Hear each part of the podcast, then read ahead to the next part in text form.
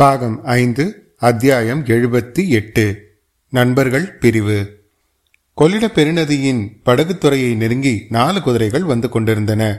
4 குதிரைகள் மீதும் 4 வீரர்கள் இருந்தார்கள். அவர்கள் நமக்கு தெரிந்தவர்கள். பார்த்திபேந்திரன், கந்தமாறன், வந்தியத்தேவன் மற்றும் பொன்னியின் செல்வர். இவர்களில் முதல் இருவரும் படகில் ஏறி கொள்ளிடத்தை கடந்து வடதிசை நோக்கி பிரயாணம் செய்ய ஆயத்தமாக வந்தனர். மற்ற இருவரும் அவர்களுக்கு விடை கொடுத்து அனுப்புவதற்கு வந்தவர்கள். படகுத்துறையை அடைந்ததும் நண்பர்கள் 4 பேரும் குதிரையிலிருந்து கீழே இறங்கினார்கள். கந்தமாறா, உன் பழைய நண்பனிடம் உன் கோபமெல்லாம் போய்விட்டதல்லவா? இன்னமும் ஏதாவது மிச்சம் வைத்துக் கொண்டிருக்கிறாயா என்று பொன்னியின் செல்வர் கேட்டார். ஐயா, அவன் மீது கோபம் வைத்துக் கொள்ள காரணம் என்ன இருக்கிறது? என் அறிவீனத்தை நினைத்து நினைத்து பச்சாதாபப்படுவதற்குத்தான் நிறைய காரணம் இருக்கிறது. நான் அவனுக்கு இழைத்த தீங்கையெல்லாம் மறந்து என்னிடம் பழையபடி சிநேகமாய் இருக்க முன்வந்தானே, அந்த பெருந்தன்மைக்கு இணையே கிடையாது. என் சகோதரியை நதி வெள்ளத்தில் மூழ்க சாகாமல் காப்பாற்றினானே, அதற்கு நான் இந்த ஜென்மத்திலே நன்றி கடன் செலுத்த முடியுமா? என் புத்தி எதனால் இப்படி கெட்டு போயிற்று என்பதை நினைத்து பார்த்தால் எனக்கே வெட்கமாய் இருக்கிறது.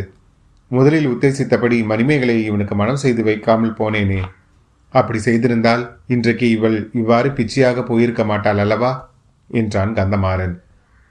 அது ஏன் அப்படி சொல்லுகிறாய்? நதி வெள்ளத்தில் விழுந்த அதிர்ச்சியினால் சிறிது நினைவு தவறு ஏற்பட்டிருக்கிறது. சில நாள் போனால் சரியாகி விடாதா என்றார் இளவரசர். சாதாரண நினைவு தருவதாக தோன்றவில்லை ஐயா. மற்ற எல்லோரையும் அவளுக்கு ஞாபகம் இருக்கிறது. எல்லா விஷயங்களும் நினைவில் இருக்கிறது.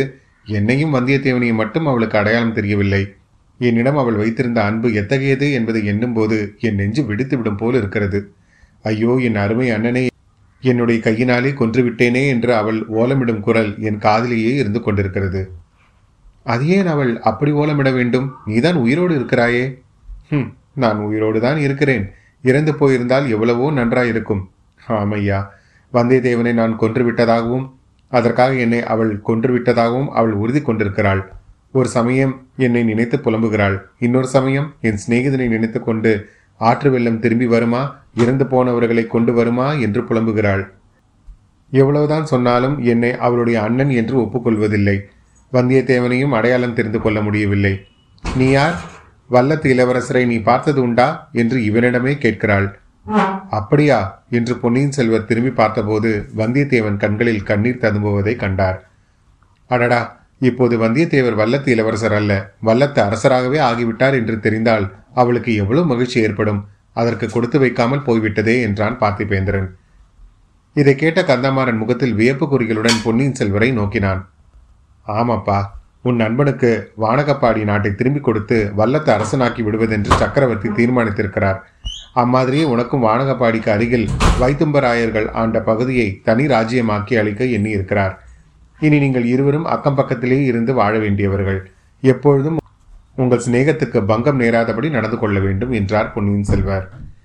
சக்கரவர்த்தியின் கருணைக்கு எல்லையே இல்லை போல் இருக்கிறது. அப்படியானால் நான் மறுபடி கடம்பூருக்கே போக வேண்டியதில்லை அல்லவா என்று கந்தமாறன் சிறிது உற்சாகத்துடன் கேட்டான். வேண்டியதில்லை. அங்கே உங்களுடைய பழைய அரண்மனைதான் அநேகமாக எரிந்து போய்விட்டதே. மறுபடியும் அவ்விடத்துக்கு நீங்கள் போனால் பழைய ஞாபகங்கள் வந்து கொண்டிருக்கும். பாலாற்றின் தென்கரையில் புதிய அரண்மனை கட்டி கொள்ளுங்கள். உன் சகோதரிக்கு உடம்பு சௌரியமானதும் அங்கே வந்து அவளும் தங்கலாம். கோமகனே, இனி மணிமேகலை எங்களுடன் வந்து இருப்பாள் என்று நான் கருதவில்லை. தங்கள் பாட்டியார் செம்பியன் மாதேவியார் அவளை தம்முடன் ஸ்தல யாத்திரைக்கு அழைத்து போவதாக சொல்லியிருக்கிறார். மணிமேகலைக்கும் பெரிய பிராட்டியை ரொம்பவும் பிடித்து போயிருக்கிறது. இன்றைக்கு கூட பெரிய பிராட்டி திருவையாற்றுக்கு என் சகோதரியை அழைத்து போயிருக்கிறார். ஆம், பெரிய கோஷ்டியாகத்தான் போயிருக்கிறார்கள். புதுமண புரிந்து கொண்ட என் சித்தப்பாவும் சிற்றன்னையும் கூட போயிருக்கிறார்கள். இந்த வேடிக்கையை கேளுங்கள். சமுத்திர குமாரியை இனிமேல் என் சிற்றன்னையாக நான் கருதி வர வேண்டும். சோழகுலத்தில் இவ்வளவு அடக்கமான ஒரு திருமணம் இதுவரையில் நடந்ததே கிடையாது. மதுராந்தகருக்கும் பூங்கொழிலுக்கும் நடந்த திருமணத்தை போல் என்றான் பார்த்திபேந்திரன். என்னுடைய மகடாபிஷேகம் கூட அவ்வளவு அடக்கமாகத்தான் நடக்கப் போகிறது என்றார் அருள்மொழி. அது ஒரு நாளும் நடவாத காரியம் என்றான் வந்தியத்தேவன். பொன்னியின் செல்வர் திடுக்கிட்டது போல் நடித்து, எது நடவாது என்று கூறுகிறாய்? என்னுடைய பட்டாபிஷேகமா? வந்தியத்தேவன் சிறிது வெட்கத்துடன், இல்லை ஐயா, அடக்கமாக நடப்பது இயலாத காரியம் என்றேன். இப்போதே மக்கள் தங்கள் மகுடாபிஷேகத்தை பற்றி விசாரிக்கவும் பேசவும் ஆரம்பித்து விட்டார்கள். கோமகனே, தங்களுடைய முடிசூட்டு விழாவுக்கு நாங்கள் இங்கே இருக்க வேண்டாமா? இந்த சமயம் பார்த்து எங்களை வடதிசைக்கு அனுப்புகிறீர்களே. தை மாதம் பிறந்ததும் பட்டாபிஷேகத்துக்கு நாள் குறிக்கப்படும் என்று தஞ்சையில் பேசிக் கொண்டிருக்கிறார்கள். வந்தியத்தேவன் கொடுத்து வைத்தவன் அதிர்ஷ்டசாலி என்றான் கந்தமாறன். அப்படியெல்லாம் ஒன்றுமில்லை. வந்தியத்தேவரையும் நான் சீக்கிரத்தில் ஈழத்துக்கு அனுப்பப் போகிறேன். நண்பர்களே, ஒன்றை நிச்சயமாக நம்புங்கள். என் அருமை நண்பர்களாகிய நீங்கள் இல்லாமல் என் மகடாபிஷேகம் கண்டிப்பாக நடைபெறாது. மிக்க நன்றி ஐயா. மகடாபிஷேகத்துக்கு நாள் குறிப்பிட்ட உடனே குதிரையை ஆட்களிடம் ஓலை கொடுத்து அனுப்புங்கள். உடனே வந்து சேருகிறோம் என்றான் கந்தமாறன். நண்பா, அதை பற்றி என்ன கவலை? நீங்கள் வராமல் நான் பட்டாபிஷேகம் செய்து கொள்ளப் போவதில்லை.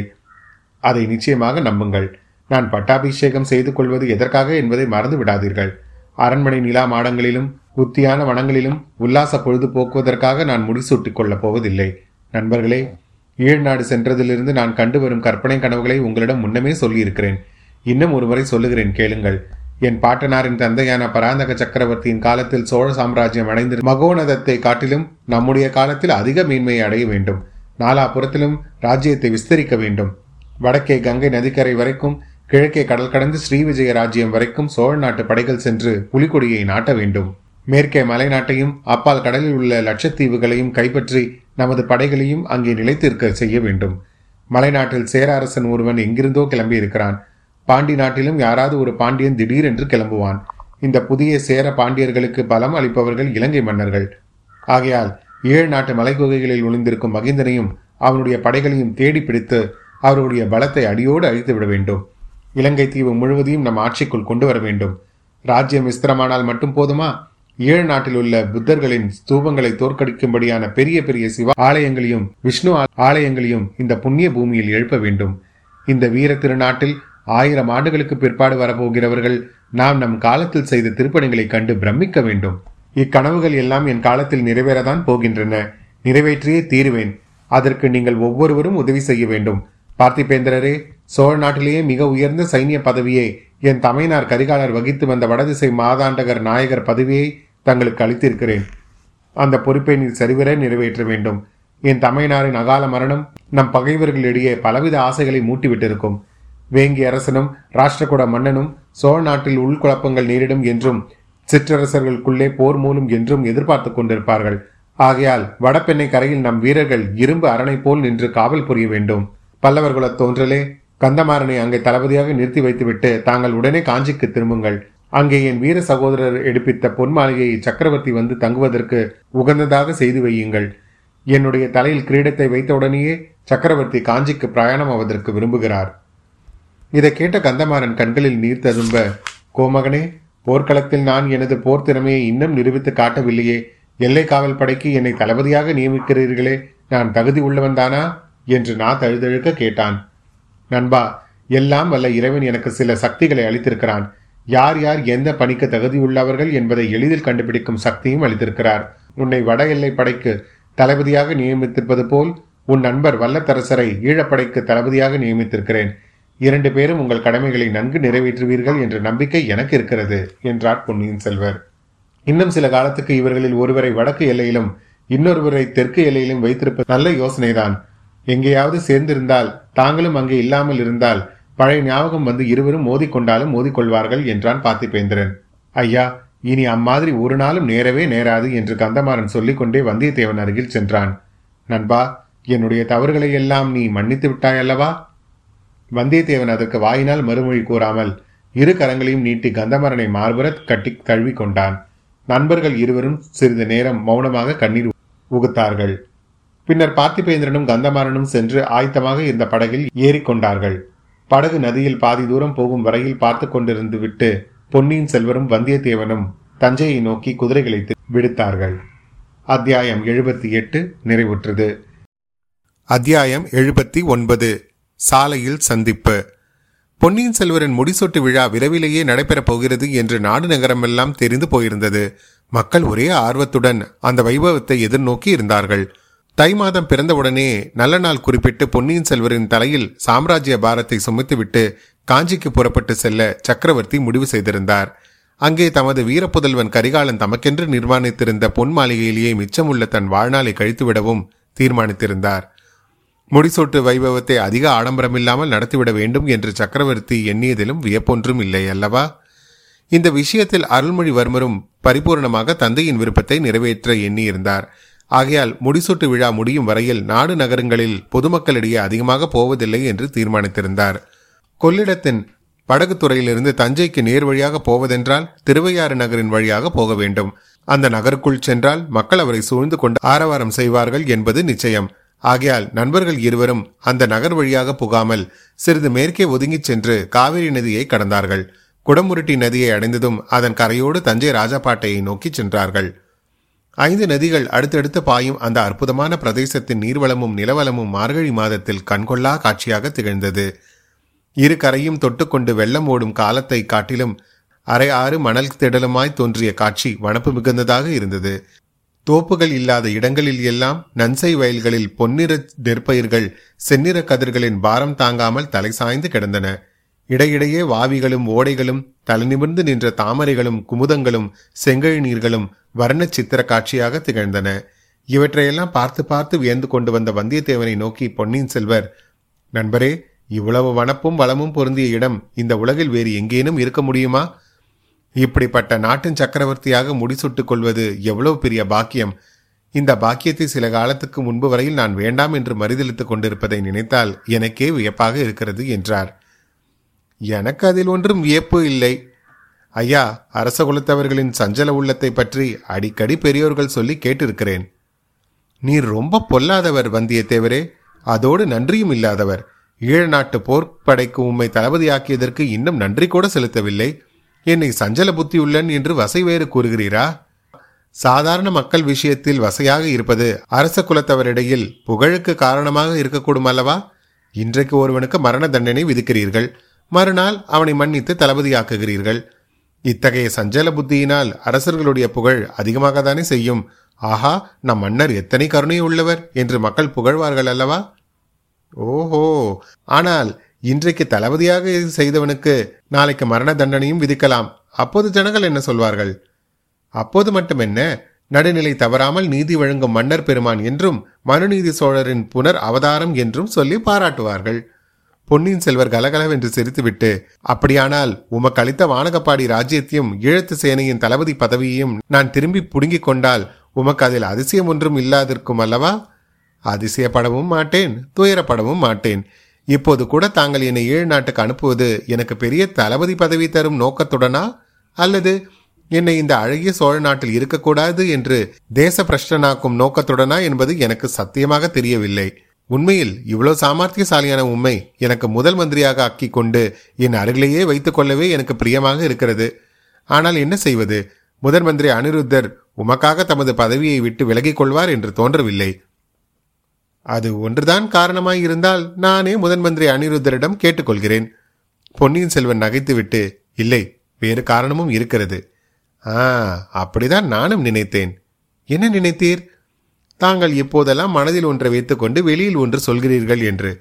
வல்லத்தரசே, தங்களுடைய குற்றச்சாட்டை மெய்ப்பிக்க ஒரு உதாரணம் சொல்ல முடியுமா? நன்றாக சொல்ல முடியும். தங்களுடைய மகுடாபிஷேக வைபவத்துக்கு தை மாத ஆரம்பத்தில் நாள் வைத்திருக்கிறது. அது தங்களுக்கு நன்றாக தெரியும். அப்படி இருக்கும்போது சற்று முன் நம்மை பிரிந்து சென்றவர்களிடம் நீங்கள் இல்லாமல் என் மகுடாபிஷேகம் நடைபெறாது என்கிறீர்கள். அதை பற்றி நான் வேறு என்ன நினைப்பது? பொன்னியின் செல்வர் மறுபடியும் நகைத்துவிட்டு, ஆம், முன்னெல்லாம் நான் மனதில் தோன்றுவதை அப்படியே வெளிப்படையாக சொல்வது என்றுதான் வைத்துக் கொண்டிருந்தேன்.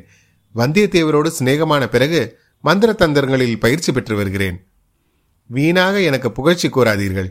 தங்களுக்கு தெரியாத மந்திர தந்திரம் உலகில் வேறு என்ன இருக்க முடியும்?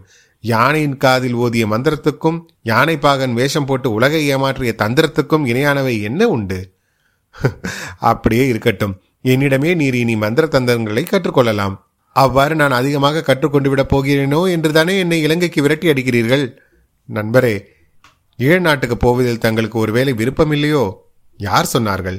இலங்கைக்கு அப்பால் இன்னும் தூரத்தில் உள்ள இடங்களுக்கெல்லாம் போகும்படி கட்டளையிட்டாலும் புறப்பட ஆயத்தமாக இருக்கிறேன்.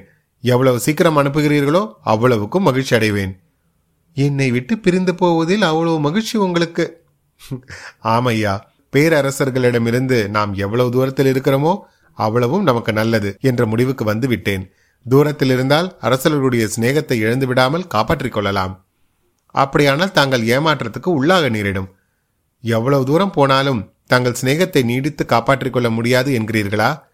இல்லை இல்லை, அப்படி சொல்லவில்லை. அதிக காலம் என்னை தாங்கள் பிரிந்திருக்க முடியாது என்று சொல்கிறேன். சில தினங்களுக்கெல்லாம் நானும் ஈழத்துக்கு வந்து தங்களுடன் சேர்ந்து கொள்வதாக உத்தேசித்திருக்கிறேன். தங்களை உடன் அழைத்து கொண்டு கடல்களை கடந்து அப்பால் உள்ள தீவாந்திரங்களுக்கெல்லாம் போக திட்டமிட்டிருக்கிறேன்.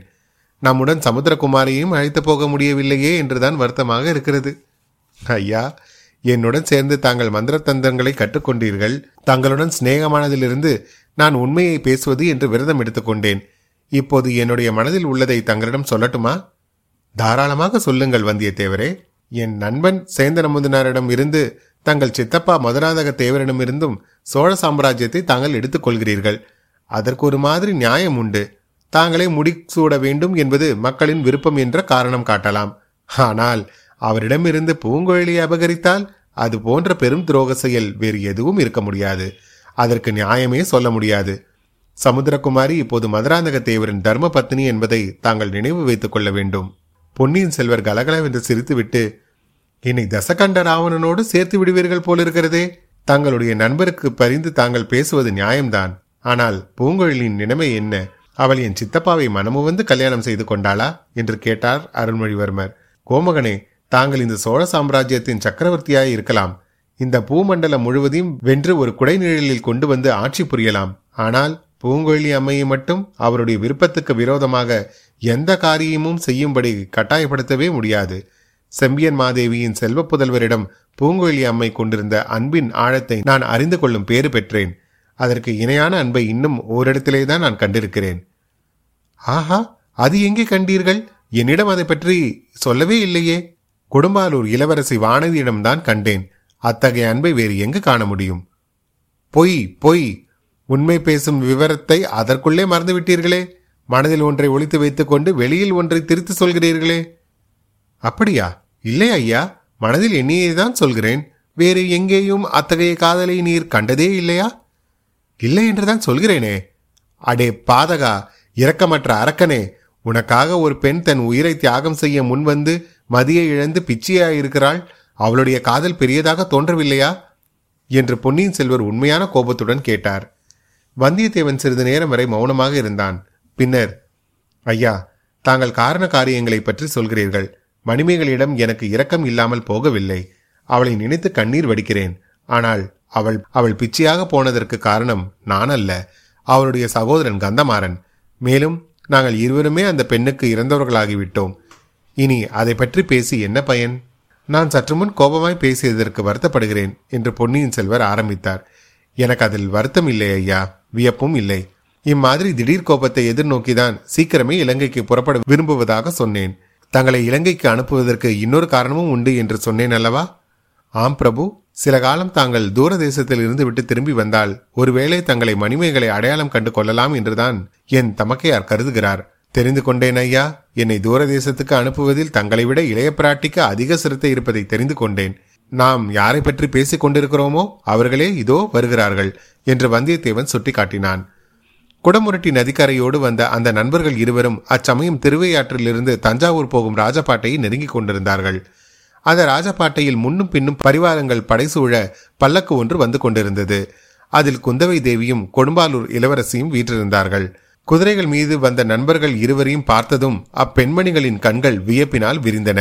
அவர்களுடைய முகங்கள் மகிழ்ச்சியால் மலர்ந்தன. அத்தியாயம் 79 நிறைவுற்றது. அத்தியாயம் 80 நிலமகள் காதலன். இளவரசிகள் வீற்றிருந்த பல்லக்கை பொன்னியின் செல்வரின் குதிரை நெருங்கியது.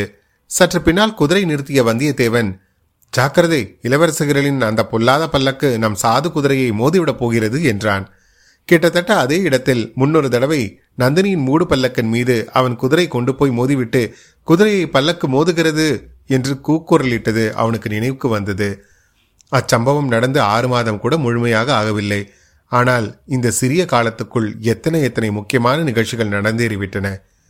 குந்தவை வந்தியத்தேவனுடைய வார்த்தைகளினால் ஏற்பட்ட பூரிப்பை அடக்கி கொண்டு, தம்பி, உங்களை பார்த்தால் ஏதோ குதூகலமான விஷயத்தை பற்றி பேசிக் கொண்டு வருவதாக தோன்றுகிறதே. உங்களுடைய திருமுகங்கள் அவ்வளவு மலர்ச்சியுடன் விளங்குகின்றன. ஆமாக்கா, குதூகலமான விஷயம் பற்றி தான் பேசிக் கொண்டு வந்தோம். ஆனால் அது உன் தோழி வானதிக்கு அவ்வளோ குதூகலம் தராது. என்னுடைய திருமண நாள் நெருங்கி கொண்டு வந்து கொண்டிருக்கிறது அல்லவா? நான் காதல் கொண்டு மணந்து கொள்ளப் போகும் மங்கையை பற்றி பேசி மகிழ்ந்து கொண்டிருந்தோம். அவளுடைய ரூப லாவணங்களை பற்றி பேசிக் கொண்டிருந்தோம் என்றார் பொன்னியின் செல்வர். சற்று முன் பிரகாசமாக விளங்கிய இரு பெண்களின் முகங்களும் உடனே வாட்டமுற்றன. வானதி தலையை குனிந்து கொண்டாள். குந்தவையின் முகத்தில் கோபம், வியப்பு, ஐயம், ஆத்திரம் முதலிய வெவ்வேறு பாவங்கள் தோன்றி மறைந்தன. இது என்ன வெட்கமற்ற பேச்சு! இந்த பெண்ணின் மனதை வருத்தப்படுத்துவதனால் உனக்கு என்னதான் சந்தோஷம் என்றாள் குந்தவை. வானதி தலையை நிமிர்த்தி குந்தவையை பார்த்து, அக்கா, இது என்ன வார்த்தை? எனக்கு எதற்காக வருத்தம்? ஒன்றுக்கும் மறுமொழி சொல்லாமல் பொன்னியின் செல்வர் புன்னகை பூத்த முகத்துடன் நிற்பதை கண்ட இளைய பிராட்டி, கொள்ளிடக்கரைக்கல்லவா போய் திரும்புகிறீர்கள்? அங்கே எந்த பெண்ணை பார்த்தீர்கள்? எந்த ஊர்? என்ன பேர்? என்ன குலம்? என்று கேட்டுக்கொண்டே போனாள். இப்போது வந்தியத்தேவன் குறுக்கிட்டு, தேவி, இளவரசர் மணக்கப் போகும் குலமகள் யாரையும் நாங்கள் பார்த்துவிட்டு வரவில்லை. இந்த பஞ்சநதி தீரத்தில் பொலிந்து விளங்கும் நிலமகளைத்தான் நெடுகிலும் பார்த்து வியந்து கொண்டு வந்தோம். சோழவள நாட்டின் இயற்கை அழகுகளை பற்றி தான் பேசிக் கொண்டு வந்தோம். இளவரசர் இந்த அழகிய நாட்டின் சக்கரவர்த்தியாக முடிசூட்டிக் கொள்ளும் நாள் நெருங்கி வருகிறதல்லவா? இவர் இந்த இருநில மடந்தையின் பேரில் கொண்ட காதலை பற்றி தான் குறிப்பிட்டார் என்றான். ஆஹா, என் சகோதரனுக்கு இப்படியெல்லாம் வகசிதமாக பேச முன்னெல்லாம் தெரிந்திருக்கவில்லை. அவனுக்கு தாங்கள் கற்றுக் கொடுத்திருக்கிறீர்கள் போலிருக்கிறது என்றாள் குந்தவை. அருள்மொழிவர்மர் சிரித்துவிட்டு, நண்பரே, தங்களுக்கு நன்றாக வேண்டும். தங்களுடைய சிநேகத்துக்கு பிறகு எனக்கு தந்திரமந்திரமெல்லாம் வந்திருக்கிறது என்று முன்னமே நான் சொல்லவில்லையா? என் தமக்கைக்கும் அவ்விதம் தோன்றியிருக்கிறது பாருங்கள். இது என்ன வீண்பழி! தமக்கையும் தம்பியும் சேர்த்து பேசிக்கொண்டது போல் ஒரே மாதிரி என் பேரில் குற்றம் சுமத்துகிறீர்களே. இன்னும் தங்கள் பேரில் பல குற்றங்கள் இருக்கிறது. என் தம்பி சொல்லியிருக்க முடியாத குற்றங்களும் இருக்கின்றன. அவற்றையெல்லாம் நடுசாலையில் நின்று சொல்ல முடியாது என்றாள் குந்தவை. நான் சந்தேகித்தது சரியாய் போய்விட்டது என்றான் வந்தியத்தேவன். என்ன சந்தேகித்தீர்கள்? என்னை ஏழு நாட்டு படைக்கு சேனாதிபதியாக்கி அனுப்புவது என் குற்றங்களுக்காக எனக்கு தீவாந்திர சிக்ஷை விதிப்பதே ஆகும் என்று சந்தேகித்தேன். பார்த்தீர்களா அக்கா, சோழகுலத்தாரின் நன்றி எழுதலில் இவருக்கு எவ்வளவு நம்பிக்கை இருக்கிறது என்று தெரிகிறதல்லவா? நமக்கு இவரிடம் நன்றி சிறிதும் இல்லை என்பது உண்மைதான். இது என்ன, நீங்களும் இப்படி சொல்கிறீர்களே? அந்நியர்களுக்கு செய்யும் உதவிக்கு நன்றி செலுத்தலாம். நண்பர்களுக்குள் நன்றி எப்படி ஏற்படும்? திருவள்ளுவர் சொல்லியிருப்பது ஞாபகம் இல்லையா? உடுக்கை இழந்தவன் கை போலே அங்கே இடுக்கன் களைவதாம் நட்பு. நழுவிய உடையை எடுத்து கட்டிவிட்டதற்காக இடை கைக்கு நன்றி செலுத்த வேண்டுமா என்றாள் குந்தவை. தேவி, நன்றி செலுத்த வேண்டியதே இல்லை. தண்டனை விதிக்காமல் இருந்தால் போதும், அதுவே பெரிய நன்றியாகும் என்றான் வந்தியத்தேவன். தம்பி, நீயும் சரி, இவரும் சரி, ஒன்று நினைவு வைத்துக் கொள்ளுங்கள்.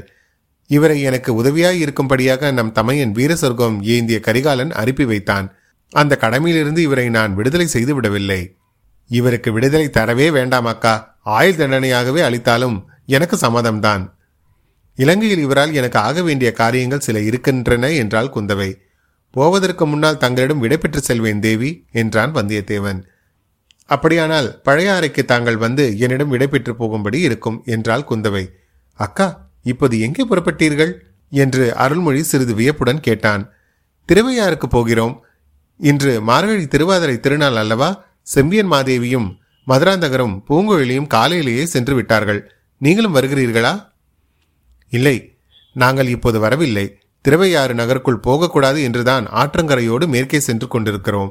அப்பர் பெருமான் திருவையாற்றில் கைலாசத்தையே கண்டு பரவசமடைந்தார். உங்களுக்கு அங்கே போகவே பிடிக்கவில்லை போல் இருக்கிறது. ஒருவேளை நீங்களும் வீர வைஷ்ணவர்கள் ஆகிவிட்டீர்களோ?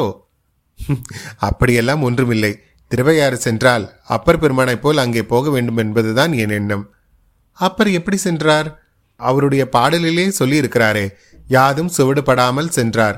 ஆடம்பரம் ஏதும் இல்லாமல் தாம் திருநாவுக்கரசர் என்பதை காட்டிக்கொள்ளாமல் பூஜைக்காக புஷ்பமும் நீரும் கொண்டு சென்ற அடியார் கூட்டத்தின் பின்னால் சென்றார். அதனால் திருவையாற்றில் கைலாசத்தையே அவர் காண முடிந்தது. நாம் இங்கே இந்த ராஜரீக ஆடம்பரங்களுடன் சென்றால் நாமும் இறைவனை தரிசிக்க முடியாது. ஜனங்களும் சுவாமி தரிசனத்தை மறந்துவிட்டு நம்மை சுற்றி சூழ்ந்து கொண்டு நிற்பார்கள். ஆமாம், உன்னுடைய ஜாதக விசேஷம் அப்படி.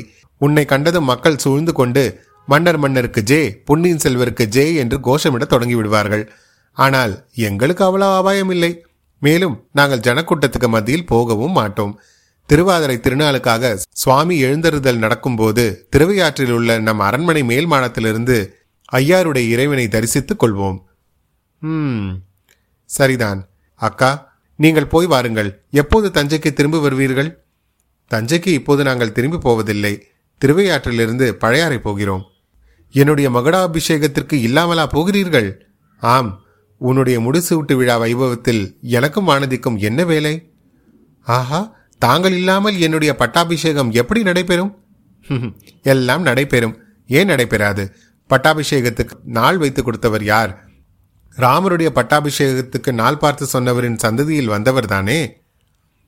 எனக்கு நாள், நட்சத்திரம், ஜோதிடம், ஆரிடம் எதிலும் நம்பிக்கை இல்லை அக்கா. நம் கடமையை செய்யும் எல்லா நாளும் நல்ல நாள்தான். சோம்பி இருக்கும் நாட்களே கெட்ட நாட்கள் என்றார் பொன்னியின் செல்வர்.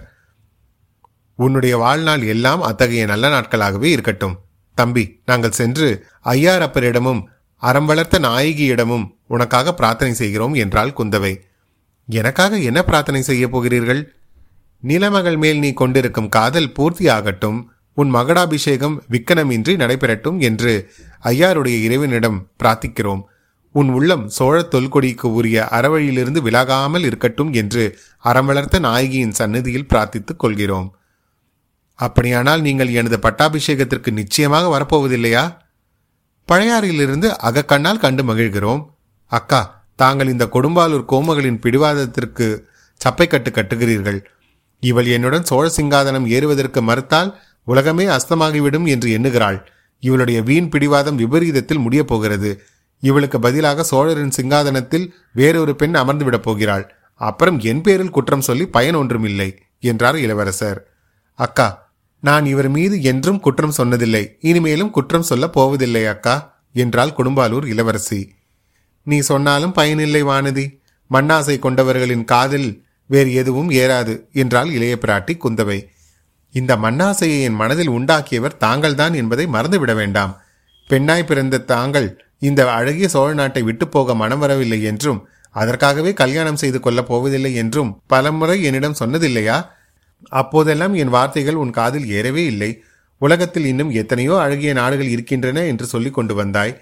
இந்த வானர் குலத்து வீரனின் போதனைதான் உன்னை இப்படி நிலமனதையின் காதலனாக்கி விட்டது போலும் என்றாள் குந்தவை. தெய்வமே, அந்த பழியும் என் பேரில் தான் வந்து விழ வேண்டுமா என்றான் வந்தியத்தேவன். எவ்வளவோ பெரிய பயங்கரமான பழியை சுமந்தீர்களே, இந்த சிறிய பழிக்காகவா பயந்து விடப் போகிறீர்கள்? தம்பி, வெகு நேரமாக பேசிக் கொண்டிருந்து விட்டோம். சுவாமி எழுந்தருளும் நேரம் நெருங்கிவிட்டது. நாங்கள் செல்கிறோம் என்று கூறி சிவகையாளருக்கு சமங்கை செய்தால் குந்தவை. பல்லக்கு மேலே சென்றது. சிறிது நேரம் அங்கேயே நின்று பார்த்து கொண்டிருந்து விட்டு பொன்னியின் செல்வரும் தஞ்சையை நோக்கி குதிரையை செலுத்தினார். சற்று தூரம் சென்றதும் பக்கத்தில் நெருங்கி வந்து கொண்டிருந்த வந்தியத்தேவரை நோக்கி, நண்பரே, இந்த பெண்மணிகள் உண்மையில் சுவாமி தரிசனத்துக்கு போகிறதாக எனக்கு தோன்றவில்லை. குழந்தை ஜோதிடர் இப்போது திருவையாற்றுக்கு அருகில் குடி வந்து விட்டாராம். அவரை பார்த்து ஜோதிடம் கேட்பதற்காகவே போகிறார்கள் என்று எண்ணுகிறேன் என்றார். ஐயா, குழந்தை ஜோதிடரை விட தாங்கள் பெரிய ஜோதிடராக இருக்கிறீர்களே என்றான் வந்தியத்தேவன். அத்தியாயம் 80 நிறைவுற்றது. மீண்டும் உங்களை அடுத்த அத்தியாயத்தில் சந்திக்கும் வரை உங்களிடமிருந்து விடைபெறுவது உங்கள் அசோக். நன்றி, வணக்கம்.